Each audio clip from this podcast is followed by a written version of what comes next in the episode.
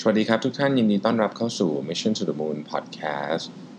เอพิโซดที่ 30 นะครับ วันนี้เป็นวันอาทิตย์ที่ 20 พฤษภาคมนะครับ วันอาทิตย์ก็คุยกันสบายๆนะครับ เอาเรื่องแบบเบาๆดีกว่าเนาะ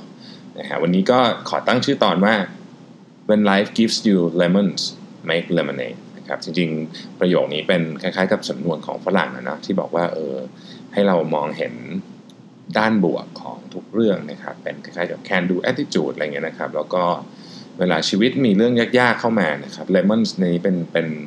เป็นตัวแทนของความคือ lemon คือมันเปรี้ยวใช่ไหมก็เลยเป็นตัวแทนของของความยากลำบากในชีวิตอะไรเงี้ยเขาก็เลยบอกว่าเออถ้าเกิดมันมีความยากเข้ามาก็ทำน้ำมะนาวมันซะเลยอย่างเงี้ยนะฮะก็เป็นเหมือนกับวิธีการพลิกเรื่องที่เข้ามาในชีวิตนะฮะก็วันนี้ก็จะมีเรื่องมาเล่าให้ฟังนะครับ ซึ่งก็ตรงกับ ชื่อ EP ของเราในตอนนี้นะครับ เรื่องแรกเนี่ยเป็นเรื่องที่เกิดขึ้นที่นิวยอร์กนะครับเป็น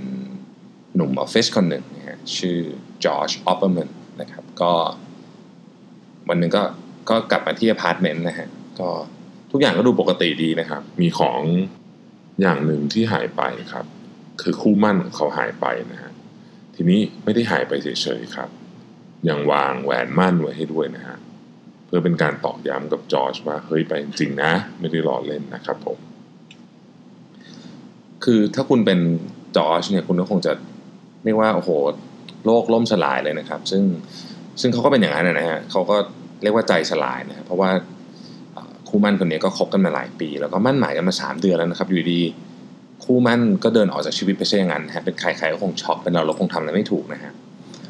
ก็ช่วงแรกมันก็ต้องธรรมดาฮะทุกคนก็ต้อง ฟูมไฟตีอกชกตัวไปสักพักนะฮะทีนี้จอร์จก็เริ่มตับกลับกลับมาตั้งสติว่าเอ๊ะจริง ๆ แล้วเนี่ยจะจะทำไงต่อดี อะไรคือความจริงของเรื่องนี้นะครับ อะไรคือความจริงของเรื่องนี้ ความจริงก็คือไม่มีการมั่นเกิดขึ้นล้วเพราะฉะนั้นอยากกันนั้นเลย เอาแหวนไปขายดีกว่านะครับ ก็จะได้เงินกลับมาเพราะว่าแหวนมั่นวงหนึ่งก็ไม่ใช่ถูกๆถูกไหมฮะก็จอร์จเนี่ยเขาก็ คิดว่าเฮ้ยไอ้ร้านที่ซื้อมาเนี่ยก็คงจะรับคืนแบบ รับซื้อคืนในราคาที่ที่ไม่น่าจะต่างกับราคาที่เขาซื้อมามากนักนะฮะก็เขาซื้อมาประมาณหมื่นเหรียญนะครับ เพราะแหวนนั้นยังใหม่เอี่ยมเลยนะฮะคู่มั่นอดีตคู่มั่นใช้คำนี้เพิ่งใส่ไปไม่กี่ครั้งเท่านั้นเอง แต่เขาคิดผิดขนาดฮะซื้อมาหมื่นเหรียญใช่ไหมครับร้านเดียวกันเนี่ยบอกว่าเออถ้าจะไปขายคืนก็ได้สามพันห้าร้อยเหรียญเท่านั้นแหละนะเสียใจด้วยนะพ่อหนุ่มเออตอนแรกจอร์จซึ่งกำลังอกหักรักคุดอยู่นี่ก็คิดอะไรไม่ออกนะเกือบจะขายไปแล้ว เพราะว่า ก็เก็บไว้มันก็นอกจากมันจะทำประโยชน์อะไรไม่ได้ แล้วมันยังเป็นเหมือนกับเครื่องเตือนใจด้วยนะว่าแบบผู้หญิงคนนี้เดินออกจากชีวิตเราไปอะไรอย่างนี้นะฮะแต่ว่า อืมคิดอีกที ไม่เอาดีกว่า มันขาดทุนเยอะอะนะก็เก็บไว้ก่อนแล้วกันแล้วลองดูว่ามันมีรูทางไหนที่ที่จะหาเงินได้ดีกว่านี้ไหมนะครับ ก็คิดไปคิดมาก็เลยปรึกษากับน้องสาวนะครับ น้องสาวหลังจากให้คำปรึกษาเรื่องความรักไปสักพักก็บอกว่า เอ๊ จริงๆเนี่ยมันน่าจะมีไอ้พวกหนุ่มสาวอกหักเนี่ยนะที่ต้องการจะขายไอ้แหวนมั่นแบบนี้ไม่น้อยเหมือนกันเนาะอย่างนั้นเลยเราตั้งเว็บไซต์ไหมขำๆนะให้เป็นตัวกลางในการซื้อขายแลกเปลี่ยนเครื่องประดับ โดยเฉพาะแหวนมั่น จากคนที่ตกในสถานการณ์เดียวกันดีกว่า เพื่อให้ชื่อของไอ้ธุรกิจใหม่เนี่ยมันเข้ากับสถานการณ์ก็เลยตั้งชื่อว่า I do now I don't นะครับซึ่ง ถ้าใครชอบดูหนังฝรั่งก็จะรู้ว่าเวลาบัตรหลวงแต่งงานทำพิธีแต่งงานเนี่ยนะครับเขาก็จะถามคู่บ่าวสาวว่า will you take จุดๆ to be your beloved husband or wife อะไรอย่างเงี้ยนะครับ อีกคนนึงก็จะตอบว่า I do ประมาณนี้นะฮะ ก็เลยเอาไอ้ประโยคนี้มาคล้ายๆกับแบบประชดประชันนะนะฮะ I do now I don't คือแต่ก่อน I do ตอนนี้ I don't แล้วอะไรเงี้ยนะครับ ตอนแรกกะว่าจะทำเล่นๆนะผมคิดว่าคงมีอารมณ์แบบนึกออกไหมหงุดหงิดมันใช่ปนๆกันด้วยนะฮะแต่ว่าน้องสาวที่เป็น PR คนเก่งในวงการเนี่ยก็ไม่รู้ว่าแแค้นแทนพี่ชายหรือยังไงนะฮะก็ทุ่มเทในการโปรโมทธุรกิจนี้มากเนี่ยนะฮะ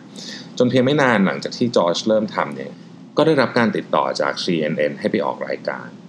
ด้วยความแปลกใหม่ของธุรกิจนะครับแล้วก็มันมีเรื่องราวเบื้องหลังอะสตอรี่มันโอ้โหดราม่าซะเหลือเกินนะครับคนก็ชอบเรื่องแบบนี้อยู่แล้วนะฮะและด้วยความดราม่านี่แหละ ไม่นานนะครับ I do now I don't ก็กลายเป็นแพลตฟอร์มที่ใหญ่ที่สุด ที่เปิดโอกาสให้ทั้งผู้หญิงและผู้ชายที่ต้องการขายเครื่องประดับ จากการหย่าร้าง ถอนมั่น หรืออะไรที่เป็นสาเหตุแนวๆนี้นะครับ แล้วต้องการราคาที่ดีกว่าการไปขายคืนให้กับร้านทั่วไปเนี่ยมาใช้บริการนะฮะ โดยมีผู้เชี่ยวชาญด้านอัญมณีนะครับให้บริการตรวจสอบสินค้าว่าเป็นของแท้ไหมเป็นเกรดเท่าไหร่อะไรเงี้ยนะครับเพราะว่าพวกเพจพวกอะไรมันก็ต้องมีการตรวจสอบนะ ผู้เข้ามาซื้อก็สบายใจได้ ตัดคนกลางทิ้งไปด้วย ราคาก็ดีวินวินหมดเลยทั้งสองฝ่ายไอ้ที่ไม่วินคือโอเคอาจจะยังแบบโศกเศร้าเสียใจจากเหตุการณ์นั้นอยู่ แต่ว่าอย่างน้อยสุดก็ ยังได้ตังค์คืนมาเยอะกว่าไปขายร้านคืนนะครับเพียงไม่กี่ปีหลังจากเริ่มทำการเนี่ย I do now I don't เนี่ยก็สร้างรายได้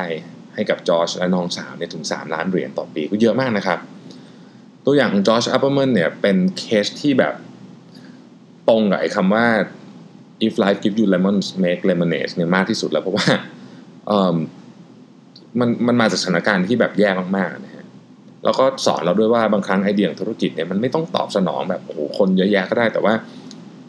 ถ้ามันตอบสนองคนกลุ่มเล็ก แต่ขอให้ตรงประเด็นก็เป็นธุรกิจได้ดีเช่นเดียวกันจอร์จเนี่ยเปลี่ยนความอกหักเป็นธุรกิจนะฮะเราไม่ค่อยเห็นนะแรงบันดาลใจเนี่ยนะครับน้อยน้อยนะฮะ อีกเรื่องหนึ่งก็เป็นคนที่เรารู้จักกันดีนะครับ ผมไปฟังเรื่องนี้มาในงานงานหนึ่งนะครับ ซึ่งต้องบอกว่าโชคดีจริงๆ เพราะว่า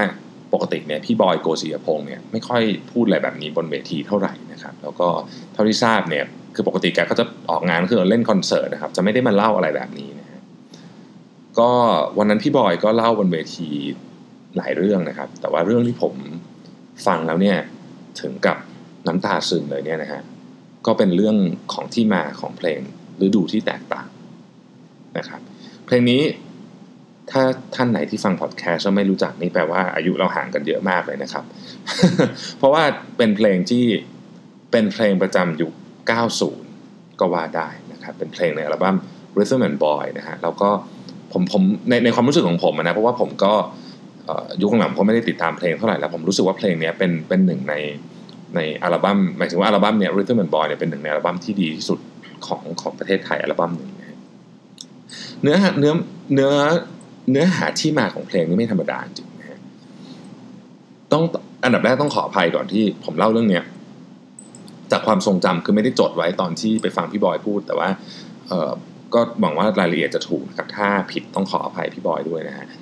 พี่บอยเล่าบนเวทีว่าออตอนทำอัลบั้มครั้งแรกเนี่ยพี่บอยก็อัดเสียงที่ LA นะครับแล้วก็ยืมเงิน